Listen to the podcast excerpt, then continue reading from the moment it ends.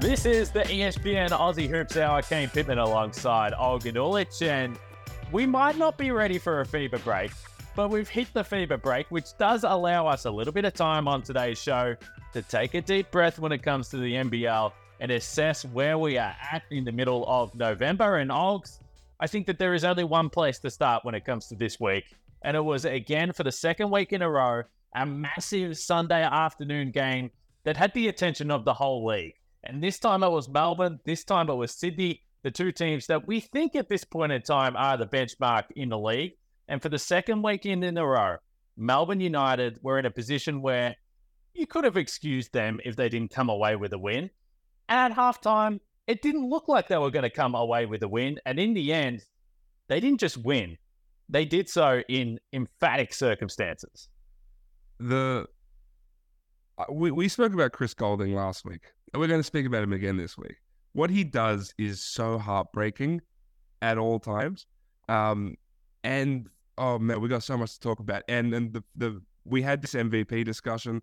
What he did in that game against Sydney sort of just ruined my argument uh, against him as MVP, and so we can chat about that. But this game was so interesting because these teams are obviously really, really good. They they are unbelievably talented, and we just we saw ebbs and flows that showed why each team could win it all. So we saw Sydney tear apart a Melbourne United defense like I don't think any team Mhm. has this season so far in that first half. And they did it with a mixture of the sort of flair that they play with and the talent that they have. That was unbelievably impressive. And and they went into the half with like a considerable lead. And it looked like it was their game to lose. It, was, it looked like they were going to run away with this one. And then Melbourne United stepped it up defensively. They they they looked a bit more deliberate offensively, and then it came down to I think there was some sort of choppy officiating in the middle that maybe shifted the momentum. But with a team like Melbourne United, the thing that you're going to constantly hear, and it was the case this game, it's been the case all season, you can't give them an inch because if you give them an inch, they're going to take a mile. You give them any chance to take control of a game or take control of anything, and they're absolutely going to lean into it and go downhill on you. And that's exactly what they did. Um, and it was Chris Goulding at the end of the day, obviously, who just put a dagger in the heart of the Kings. Uh, I thought we saw good things from both teams, but I think warrantedly, warrantably, warrantably is the word. Uh, It works. Melbourne United came away with the win, ten and two going into the FIBA break. They're they're the clear front runners at this point uh, in the season. Oh, I love that. That is the perfect segue to the question I want to ask you because uh, we will get to Chris Goulding because, yeah, I think it was an interesting time to start the discussion last week about his place in the MVP conversation. And we'll get to my views on that. I, I have been pretty strong on it. And look, timing is everything if you want to throw out a take like that. And for him to come out and have the game, I'm not going to say that I wasn't happy watching that uh, from home. But the question I have for you is because I, I think what you take away from this game is the big talking point here. And again, we discussed this in headline or storyline, our column that we have every Monday with uh, us two and also Peter Hawley. And the question we asked is Does this win mean that Melbourne United are clearly the benchmark? And I think me and you might be just a little bit separated on this. Now, I'm not going to push back on you and say that you should not feel like Melbourne are the benchmark because they've just taken care of Southeast Melbourne last week, a team that might be a challenger, severely depleted. This week, still missing multiple key players on this roster. They took down the team that we think is the second best team in the league. So I'm fine if people say that Melbourne United are clearly the favourites here. But this was a game of two halves. So my question to you is do you forget about the 53-38 first half for the Sydney Kings and just focus on the 67 to 40 domination from Melbourne in the second half? Because to me, if you're Sydney, and we can get into this a little bit more, I still think you're walking away saying, look, we lost. And that second half was disastrous. But we have enough on paper here to believe that we're right there with Melbourne. And if we get in a three game series or a five game series, we're not going to be intimidated by playing this team. Yeah, uh, I think something you mentioned in in your part of, of that column was the fact that if the Sydney Kings had this over, they would make different decisions. Uh, Mhm. Whether it's Mahmoud Abdel Fattah calling timeouts in different spots or or some of their rotations, and I when I speak to people around the league, it's almost like the Kings don't care about winning right now. And and not Mm. not that not that winning doesn't matter because obviously you do need to bank up enough wins to be in a, an advantageous position going to the playoffs. But they don't care about being the, their best version of themselves right now. And it seems really clear based on the decisions that they're making. Like respectively, I don't think Makuach Maluach should be hitting the floor in the fourth quarter. Like the that and and I don't and I think when Melbourne United went on some of their runs, I think Abdel Fattah would call timeouts a bit a bit sooner. We've seen throughout this season he doesn't really call timeouts. He like he likes to let things breathe. And and I think that's something that might change come the end of the season. It just seems right now he's allowing this team to figure out who they are. And so when we look at with Sydney, I'm always pointing to the ceiling of this team when we're talking about the talent that they have up top and then the depth that they have and, and how good some of their young players might be between now and the end of the season. When we look at a Tui, we look at a Jaylin Galloway, we look at some of these guys. And I think that the Sydney Kings are just priming themselves to be really good come February. And so when I look at this this outcome and some of the decision making from the Kings, it was to a point where it, some of it was so confusing that I don't I don't believe it was I, I believe it was deliberate. That not that they went out to lose this game, but they went out to sort of put their backs against the wall and make sure they were challenged in this game, no matter the result. Um, and I feel like that's where I am. That, that's why I don't think Melbourne is, is far and away, because I still feel like Sydney's ceiling is right up there, if not if not better than Melbourne's. I agree. And that's why I wrote about that. And I considered it when we were writing this question because I was like, I don't, I don't want to overreact to what I was thinking in the moment watching this game in the second half. But to me, as I've watched the Kings this year, and they've been very, very good, but they've played one way. They want to switch Yeah. everything defensively. They want to play at a really fast pace. They'll get early shots up in the shot clock. And nothing really changed. And to me, we all watch enough basketball that when you've got a team that is playing the way Melbourne was playing, and all of a sudden they were in control of the tempo and they were dominating offensively, yes, you might call a timeout. That's a very simple thing to do. But secondly, you might just say, okay, look, we've got the talent here as the Sydney Kings, whether it's DJ Hogg that can play inside and outside, Jalen Adams, who wasn't that engaged in the game as from a scoring perspective in the first half. Denzel Valentine was on fire. We've got enough weapons here that we can play some half court basketball, no question. And they just didn't do it. And even when they were taking very poor shots early in the shot clock while Melbourne United was on the tear, there wasn't a timeout.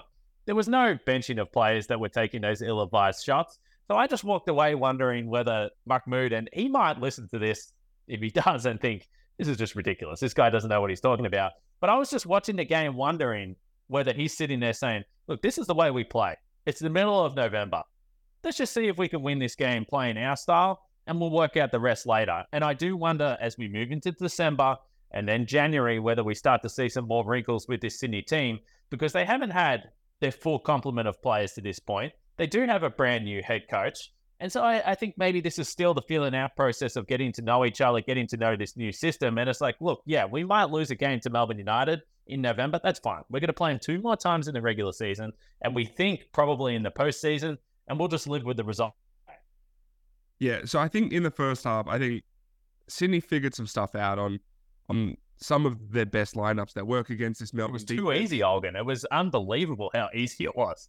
Right, and and honestly, if if Jonah Bolden doesn't get in foul trouble, they may have been able to extend that lead even more because they were causing a lot of havoc on on Melbourne United, both from from running and pushing the pace, but also in the in the half court, they were doing some stuff and, and getting United sort of out of whack. And I've never seen United that uh, unorganized defensively against this sort of talent. Um, but then credit to Melbourne, who in the first half they were very post heavy. They they got in the habit of, and this is a habit that a bunch of teams have fallen into. When the Sydney Kings are switching everything, they think, oh, we must attack attack the mismatch, and then you go you get out of your Yeah. flow, and they try to feed it into the post no matter what, and that doesn't work. And we've seen this entire season that doesn't work. The Sydney Kings defend the most post ups this season because of that, because they switch everything. But they allow among the least amount of points off post ups, and so we we that this isn't how you attack this. And I think I think in the second half they figured out that if you just run through your stuff really diligently, you're going to get open looks because it's it's really tough to switch against certain actions. Uh, Chris Goulding coming off handoffs and things like that and trying to switch that. that's that's where he got a lot of decent looks, looks that he shouldn't be getting. And so I feel like they figured some stuff out.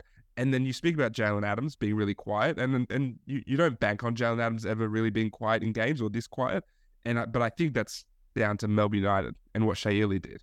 And United has they have this thing where it's like the ultimate luxury. They just pick a guy for Shea Ili to be attached to for an entire game, and he's able to not just get an entire offense sort of out of their stuff, but he's basically able to neutralize a singular player each game.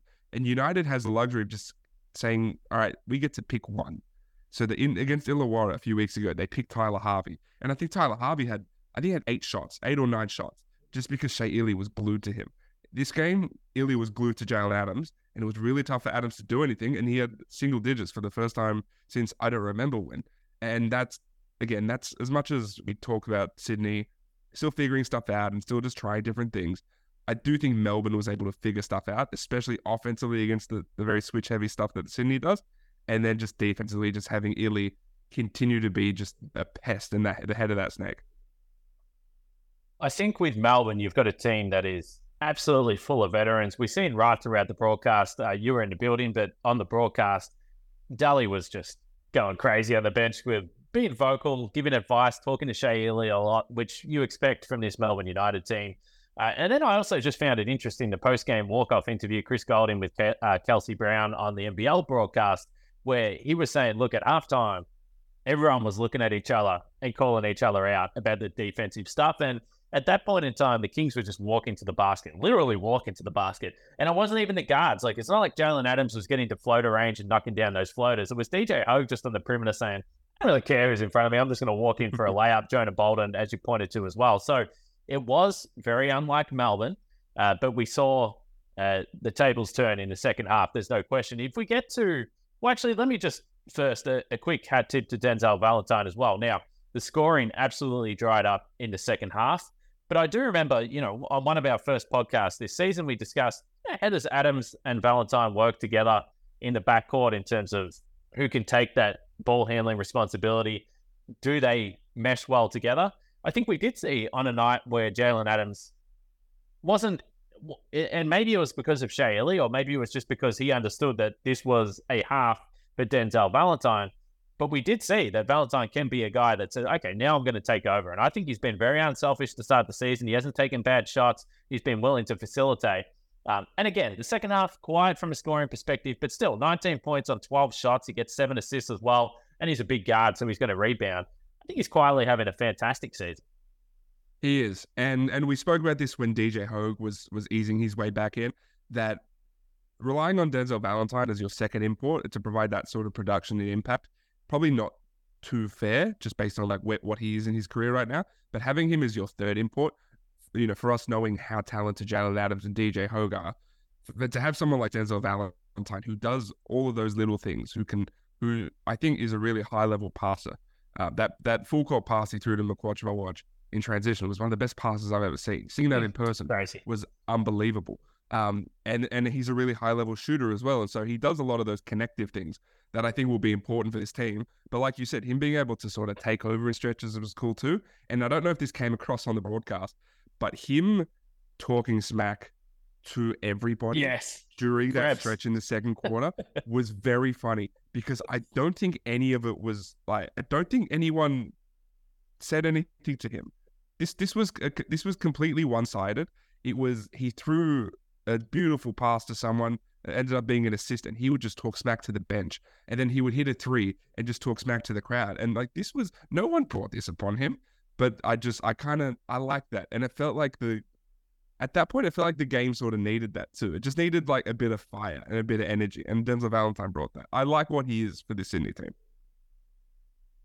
I don't think that these two teams. Well, I don't think. I'm, I'm sure they don't like each other, and I think that it's only going to build. So they play on January 4 and then they play in late January. I think it's January 28. So that's the unfortunate thing. We have to wait a while to see these two teams play. But if you think two matchups in January and then potentially another three or another five, you're going to see these teams play maybe up to eight times in the space of two months. Let's just say that they get to game five of the grand final series. Yeah, if they don't like each other now, they're going to hate each other by the end of that grand final series. And I just think that is so much fun. Before we move on from this game, you mentioned Chris Goulding. We absolutely should talk about it. And this isn't, I, I don't, yeah, whatever. Me and you debate this every week on the podcast, different things. But this was a game that was exactly what I was saying last week on the podcast. When if you talk about guys that you know, you can plug and play, put in different positions, and you can find guys that can shoot the three you can find guys that can score. You can't find or replace Chris Goulding. You, you just can't. Yeah. And in the first half, when this team was getting destroyed, the only reason they were within 15 points was Chris Goulding because he was the only guy that could do anything. And some of it was just pure shot making. And don't forget, he tweaked his ankle in between his first yeah. quarter outburst and his second quarter outburst as well. So this was the perfect game to, peru, uh, to provide a reason why if you're in the camp that he's the most valuable player in Melbourne, this was the game to watch. Yeah, I I always find that the word to describe Chris Goulding's shot making is heartbreaking. Uh, yes. Because no matter how good a defense you play, uh, no matter how tight you are up on him, he just finds a way to to, to hit shots and to kill you.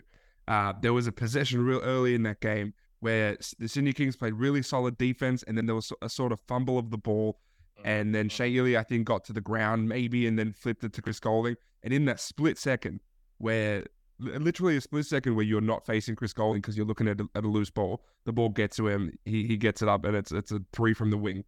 And it's just, it's those sorts of plays that just kill you. He, uh, Luke Travers crashing the offensive glass, finding the, the kick out to Chris Goulding. Like these are the, the sorts of shots that kill you because you think you do such a good job with your initial defense and then Chris Goulding is just there, and he's able to take advantage on this, the tiniest mistake that you can make. And the thing I said last week that why I thought that Jo Lual-Acuil Jr. I think has more of a case for MVP, or at least there's more potential for him to be MVP, was because of his sort of imposition, the, like the imposing way he can play basketball.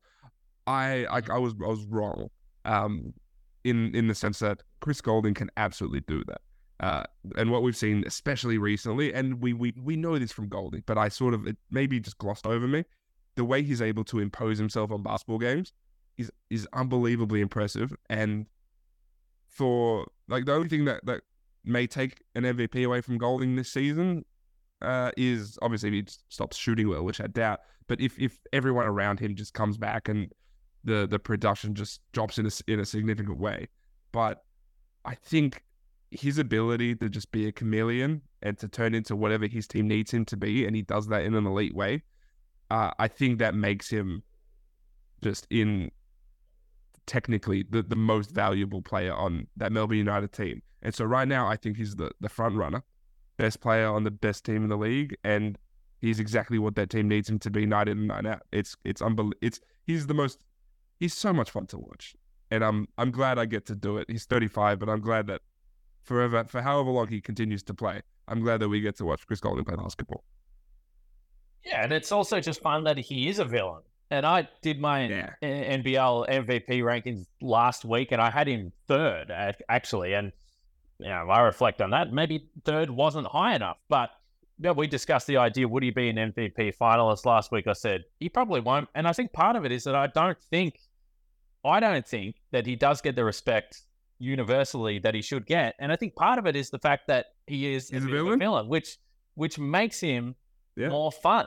It makes him more fun to watch. And I had that down in my notes. I'm glad you mentioned those two three. So if you're playing against Melbourne, what's the one thing you can't let happen? You can't let Chris Goulding get loose.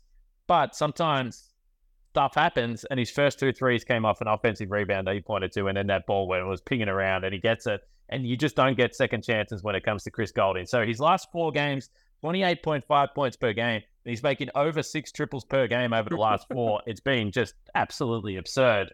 Uh, that game was awesome. To me, when you sit down and every weekend you pick the games that you want to watch and you hope that they live up to the hype, we've seen a back to back weekends with awesome games with both Melbourne and Sydney. They're the pinnacle right now of the NBL. They're so much fun to watch. And we're going to talk more about Melbourne and Sydney on the jump this Thursday night, 6.30 p.m. Because I am fascinated to ask Andrew Gaze where Chris Goulding sits among the all-time greats. Now, he hasn't really been in that conversation going uh, past, but you know, for Melbourne, he's been doing it for such a long way. So that's a conversation I want to have. Make sure you check out the jump on ESPN 6:30 p.m. Thursday night. Uh, what about teams that are struggling a little bit? New Zealand. Uh, where do you sit with the Breakers? Because there's been a lot of things, in my opinion, that have gone against this team. You know, we discussed the NBA tour. I've been out on that for a while on teams that want to contend in the NBL. I think it puts you behind the eight ball. Uh, the health stuff has just been outrageous for this team. They haven't been able to stay healthy with key personnel. Uh, certainly a talented roster. I know you were high on them, but at this point in time, three and seven, I don't know, given that there's still going to be absences for key players, I don't know there's any way out of this. You know, you lose a game to Illawarra 69 65. Um, that's a low point. It, I, and I felt, you felt good for New Zealand just because they're going through all this adversity. And so when they beat Tassie earlier in the round, that mm. in Tassie, that's a great win, right? That's a mm-hmm. really impressive win to get. And then you lose to Illawarra at home, and that just cancels that win. And so that was this was a very frustrating weekend and losing these guys. I think they lost Zylan Cheatham on the first night of a back to back. I say back to back, uh, the first game yep. of a two game round. Um, and they lost William McDowell White in the first game of a two game round as well. And so you don't even have like a week of practice to to sort stuff out either. You just have to figure out what to do and, and just and just go with it, right? You figure stuff out on the fly. Um, this team, the, the NBA stuff, uh, is is bad. I think we've seen it with New Zealand, we've seen it with the Cairns Taipans. You, you're just behind the eight ball, and in a league like a league with ten teams where every practically everyone is competitive, it is very difficult to to just cough up some games because you decide to go play some NBA preseason games, right? So if you're a team that actually cares about winning NBL basketball games, that is not a trip that you want to go on.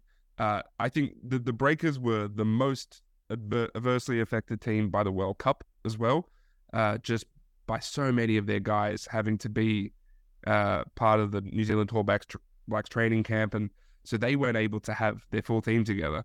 And then it's the injuries.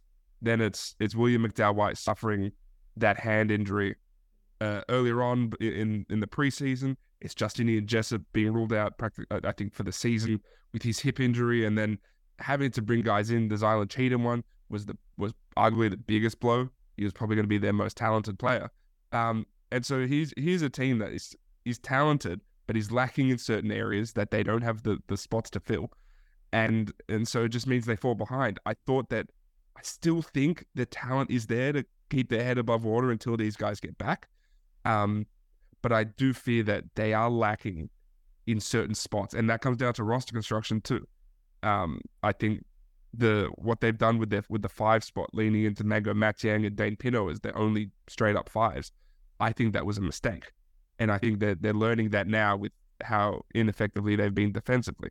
Um, and so yeah, these these are the things that I think are going to have them struggle to keep their head above water. But I think with the scoring that they have in Parker Jackson Cartwright, in Anthony Lamb, like I, I, there's potential for them to to hang around.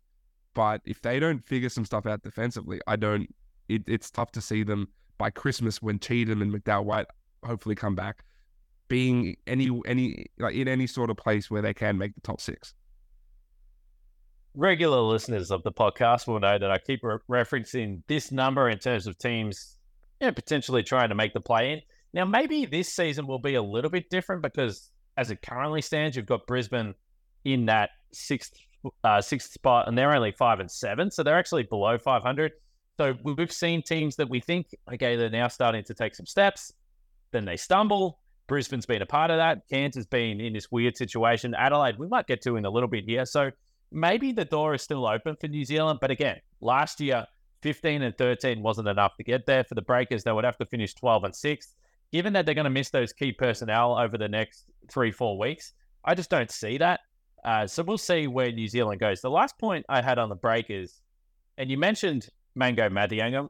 I'm not singling it out one player here, but I do wonder, and this goes right across the league. So it's more of a, a broad, uh, you know, question on the league rather than specific to New Zealand in this uh, particular instance here.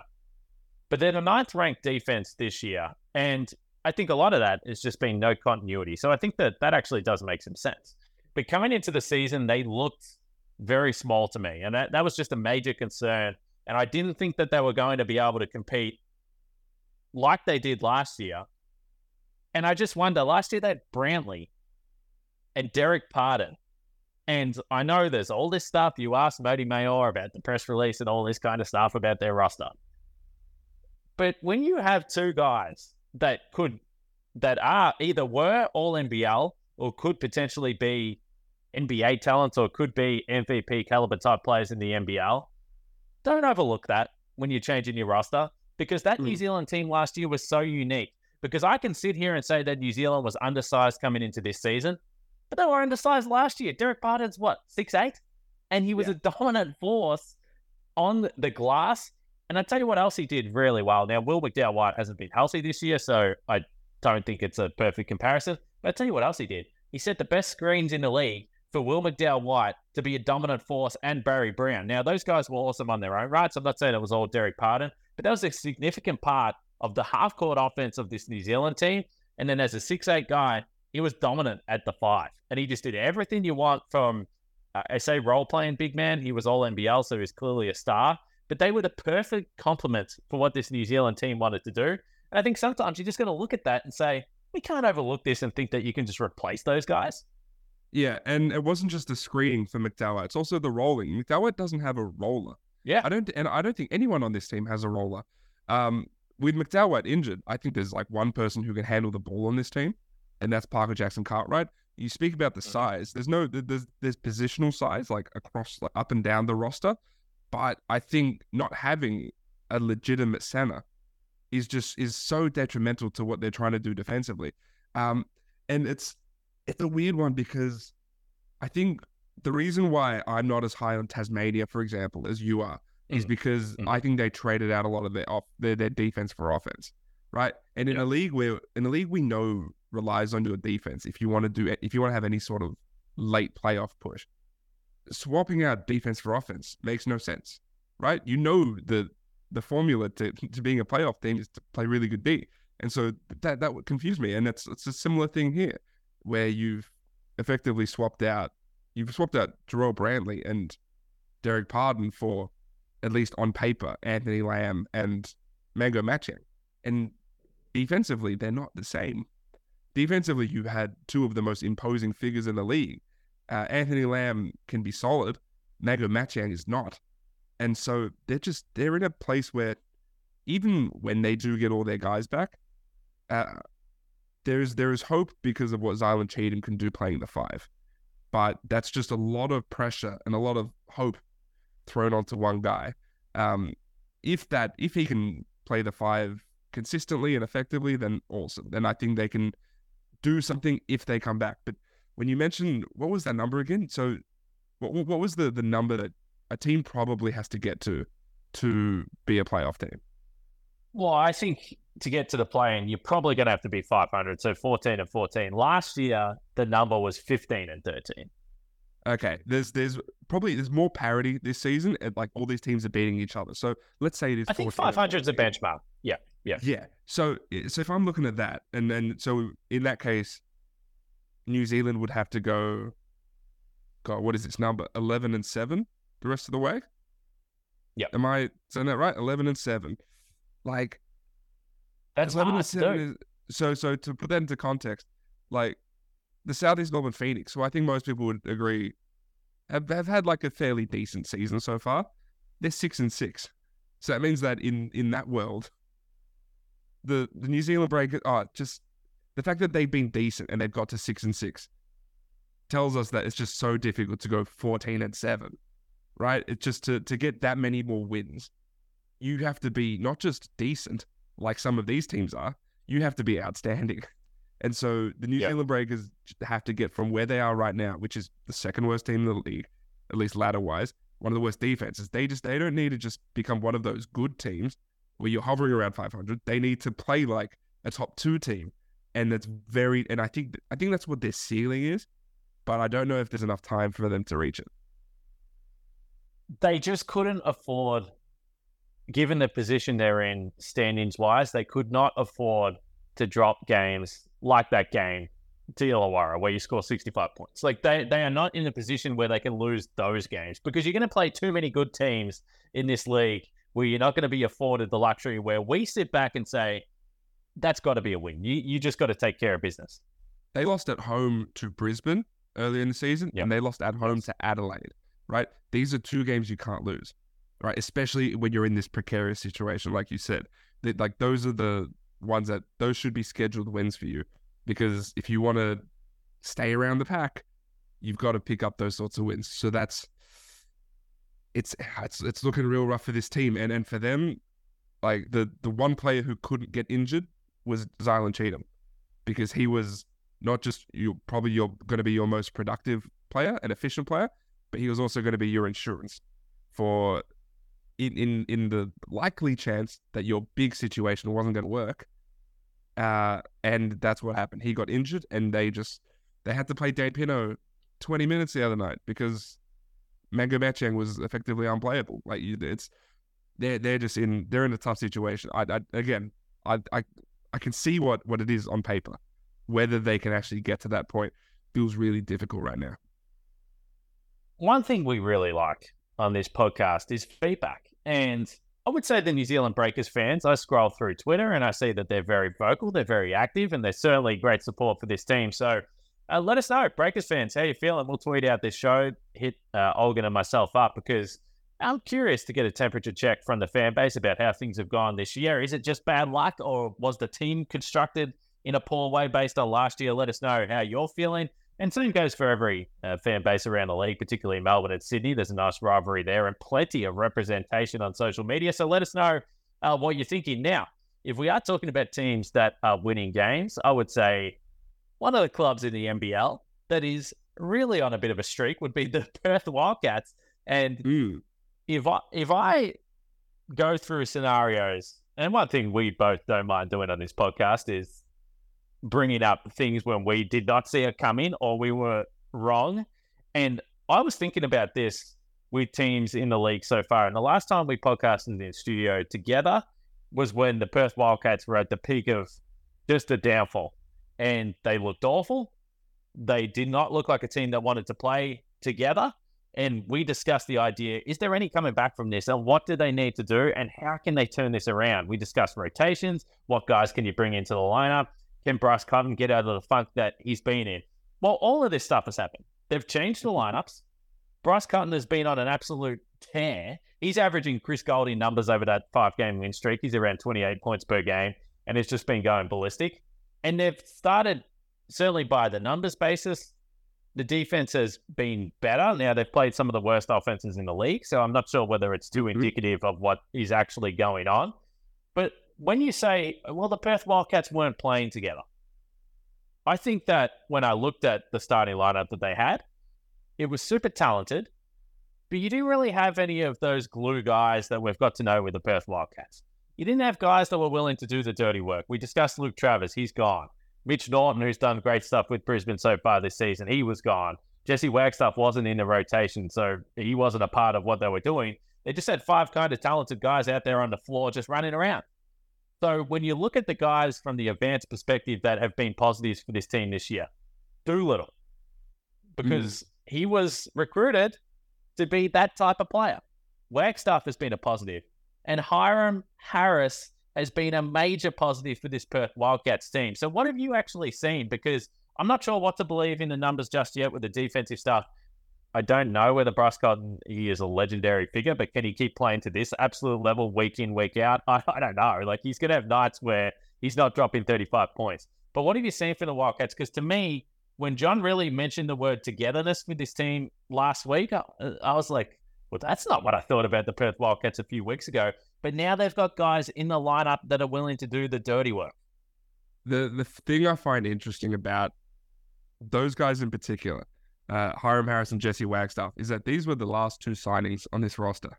Uh, these were Yeah. the two like Hyrum Harris was yeah we'll, we'll bring in Hyrum Harris cool, and Jesse Wagstaff was yeah like one more year little farewell year for Jesse Wagstaff right. These guys I don't think were brought in to be impact players. At least that was the expectation from this team. It was just these are two cool little players to have a, at the end of a, a roster, and that's great.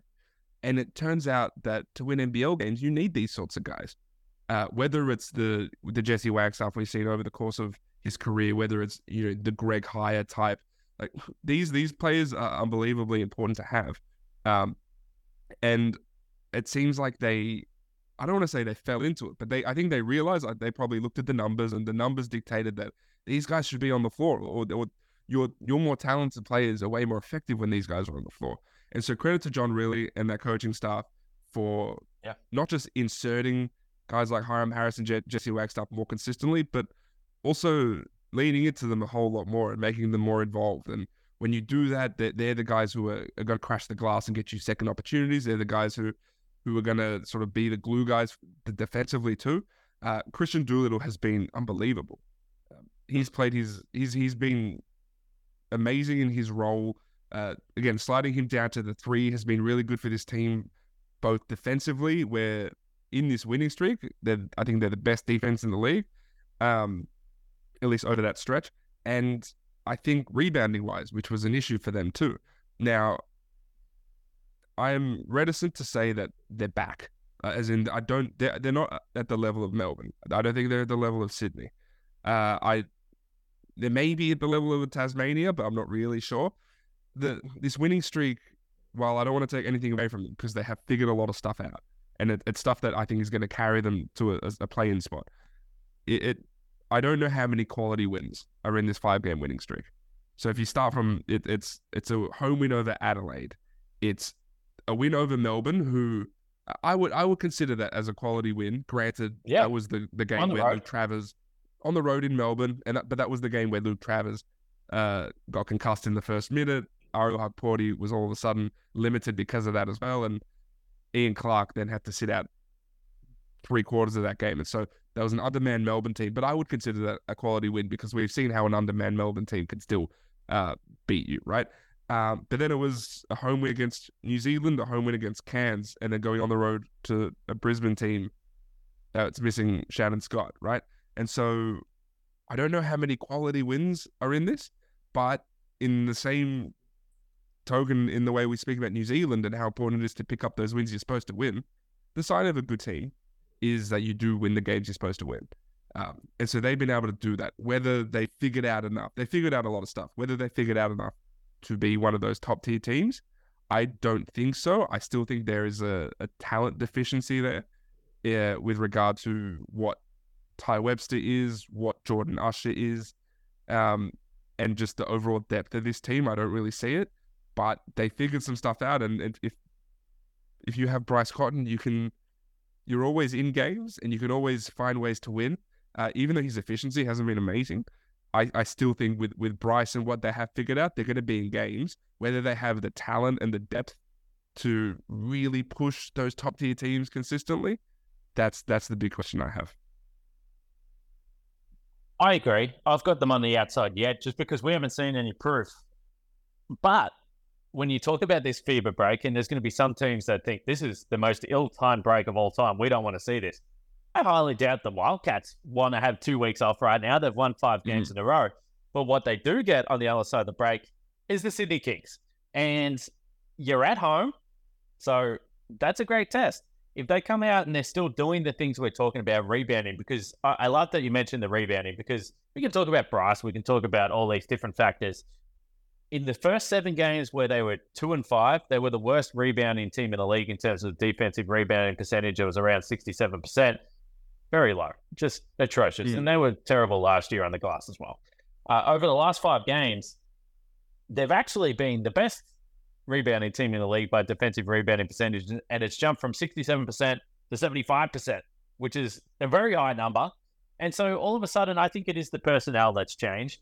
And while we can look at the defense and say, well, they've played some poor offensive teams, so maybe that doesn't mean so much even in the winning streak, they've been ninth in the league for true shooting percentage. So, yes, Bryce has been on fire, um, but there has to be scope for some shooting improvement as well from this team moving forward. You would like to think if you're going to try and make the postseason, you don't want to be a team that's languishing that far down offensively. So, there's still uh, room to improve, and we'll see how they come out of the FIBA break. But no question, uh, if you're a Perth Wildcats fan, you're probably feeling better than you were uh, two and a half weeks ago or three weeks ago when this team was really struggling. Uh, have we got time for one more team tonight? Is there anything else on your mind? I know we discussed Adelaide in the headline or storyline. Is there any other notes or news you need to bring to the table here? We've been going a while, but it has been, it was just another really fun week of NBL. Yeah, so I don't know if we have to go deep into some stuff, but I guess, and I'll throw this to you as well, but like some stuff that I'm sort of Yeah. tracking and just keeping an eye on is wondering how sustainable things are. Uh, this Brisbane Bullets end of game situation uh, is is annoying me. Uh, I think it's a lot of Nathan Sobey trying to play hero ball. It's a lot of playing like five or six guys throughout the entire fourth quarter, and so guys are just gassed at the end of games. Shannon Scott will come in and help that, but I, I think that's become a consistent issue.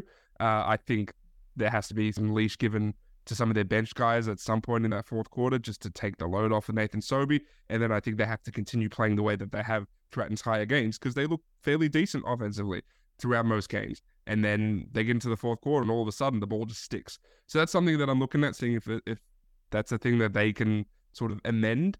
Uh, this Cairns Taipan starting lineup that has uh, Taran Armstrong, Pat Miller, and Tahjere McCall in it, I, I never want to see that. Um, I don't think the shooting is there for that to be an effective offensive lineup. Cairns is the worst offense in the league, and I sort of put it down to the fact that they hadn't had their point, their ball carriers, their point guards healthy, but now they're all healthy, and Anafor's decided to play them all together. Now I, I wonder how sustainable that is. I wonder if that's a long term thing that he's looking at. Uh, but I just don't see a world where you can play effectively three non shooters at the same time in a starting lineup and be an effective offensive basketball team. Um, and then that's really that's really all I've got. Tassie, I don't I don't want to just go up and down the roster, but but Tassie's the other team where, again, I, the reason I'm not as, as high on them as other teams, and they had a really cool win against Cairns, and that was an awesome game winner from Jack McVeigh, is just because I just don't trust what they do defensively, uh, and they they showed it against I think New Zealand, where New Zealand basically targeted Majok Deng night the whole night, which was hilarious. But I think New Zealand sort of found them out defensively, and I think and, New- and Tassie just hasn't been great as a defensive team this entire season. And so they've had some some spurts where they've been okay, but I think unless they fix that up, then I, I can't see them being one of those top tier teams like some people think they are. Some people. So use, by the way. Tassie, yeah. So I'm still I'm, I'm still very strong on the Tassie train. uh, now I will say that there's no question I'm with you, and you know that. I mean, we look. You can say whatever you want about the defense, but we're only going based on over a decade of history. That if you aren't one of those top three defensive teams, chances are you're not going to be in the grand final series. So that that's just the facts. Like that's that's what this league has told us over a long period of time. The one thing I would say, and this is someone who is a numbers guy, I'm a stats guy. Everyone listens to this show. We discuss it all the time. We bounce back and forth on stats and advanced stats and all those types of things. As he right now defensively, they have improved over the last few weeks. Even though if you if you watch and the eye test will tell you that yeah, there's guys that can be picked on. I think there's limitations if you are starting a point guard who is great offensively, but he's very small. I, I think that there's just automatically some limitations there on the perimeter. Um, but this Tassie team right now, and this is why when the NBL is only a 28 game season and the numbers bounce around so much that things can change pretty quickly. And that's why sometimes it's hard to just lean on the history and say, well, this is what the numbers say, so you better do this. But Tassie are within, they are within two points per 100 possessions defensively of being a top four defense. And I know for a fact, if they got into that top four, I'd be saying, oh, I told you the Tassie Jackdaws would come in defensively. So I just think it's worth noting that all these teams around that Sydney Kings right now are fifth defensively in defensive efficiency. Now we They've been bad lately. Yeah, but we think they're better than that. So I just think, yes, I agree with you. And I'm watching it. I'm seeing the same things. And I, I think it continues to be a question mark for Tassie. But I also think that it can, they are, they are closer than you think. And this is a weird NBL this year. And, Yep. and I, I do think that there are a number of teams really outside of Melbourne where you look at the defense and say that there are questions. Yeah, and and I'll say this as well, and I agree that it's the numbers are, are kind of noisy right now, and especially in the middle of the pack. Um, I don't know if the personnel's there for their defense to consistently track upwards. Yeah. Um, but if it is able to do that, if Scott Roth is able to to rally these guys and and look like a Jack Jumpers team of old, I say of old of like the past two seasons, uh, then I'm I'm surprised that their offense has been able to track unbelievably well throughout this entire season as well. I thought they would. I thought there'd be a drop off there. I thought. I thought Sydney would take over. I thought. I thought it would. They would just revert to the to the mean It hasn't done that. And so if they're able to, to fix some of their issues defensively, they're the best offensive team in the league right now. So I'm, yeah, that's that's when I can jump on the Tassie train. Until they do that, then I'm I'm sitting here looking at a, a, a middle of the pack team. I understand fully, and I disagree fully. So let's finish this podcast. let's finish this podcast on this note. So I am still, as of what's the date? November 21. As of November 21, I'm still saying that it is a three team race for the title Melbourne, Sydney, Tasmania. Are you down to two or are you down to one? Um, I've got two. Okay. I'm a I'm a two team. Yeah, there, there are two teams here right now. I respect that. Yeah, yeah. I think I, I think there I think there would be a lot of people that would agree with you there. I think that's that might be the logical take. And I'm tempted to say there's one and one, as in like there's one team, there is another team, and then there's the rest. But yeah, I believe I believe in Sydney's ceiling enough that they're up there too. All right. Let's put a cap on this podcast. So, Adelaide 36ers fans, I know we haven't spoke about you a lot over the last few weeks, but next week, uh, due to the FIBA break, we're going to have a little bit more time to maybe talk big picture about some of the teams we haven't got into a lot. And I think we're also going to get into the NBA because we're really sinking our teeth into the regular season there. And hey, in season tournament, baby, we are getting to the real nutcracking time when it comes to the IST. So we're going to see where we're at there with our Aussies. and are they going to be going to Vegas and bringing home the NBA Cup? I'm all in on the on the in season tournament. Not to start another topic, but I love it. I am highly engaged. Uh, there's, uh, there's, yeah, it's a thing that's happening. Yep, that's that's a, there are courts. there are some chords that are that are that are colorful and stuff. I get you. No, it's been it's been a really cool. It's a really cool thing. I could I could we got we got to wrap up, but I could I could talk about in season tournament and and what it is for hours. Let's do it next week because I think the group stage will be in a better spot. We've got two more game nights. We've got Tuesday night. We've got Friday night, uh, NBA in season tournament. So we'll get to it there. And hey, I'm a simple guy. You put some colors on the courts, and I'm highly entertained. You know, I'm not I'm not sitting here saying I'm a sophisticated being. I'm a very simple guy. but we're going to break it down next week. Big picture NBL and also a deeper look at the NBA this week. Make sure you check out espn.com.au for everything you need to see. Headline and storyline already up there. Our Olds Notebook coming up later in the week. As for the TV programs, Thursday night, 6.30 p.m. on ESPN, The Jump. Andrew Gaze, Trevor Gleeson, Olgun Uluc. I'll be around. And it is a fun program. We're, we're diving back in. Season three, we're underway. Thursday nights, The Jump. Make sure you check it out let's leave it there. This has been a long podcast, but a fun podcast for Kane and Olgun Uluc. We'll be back next week.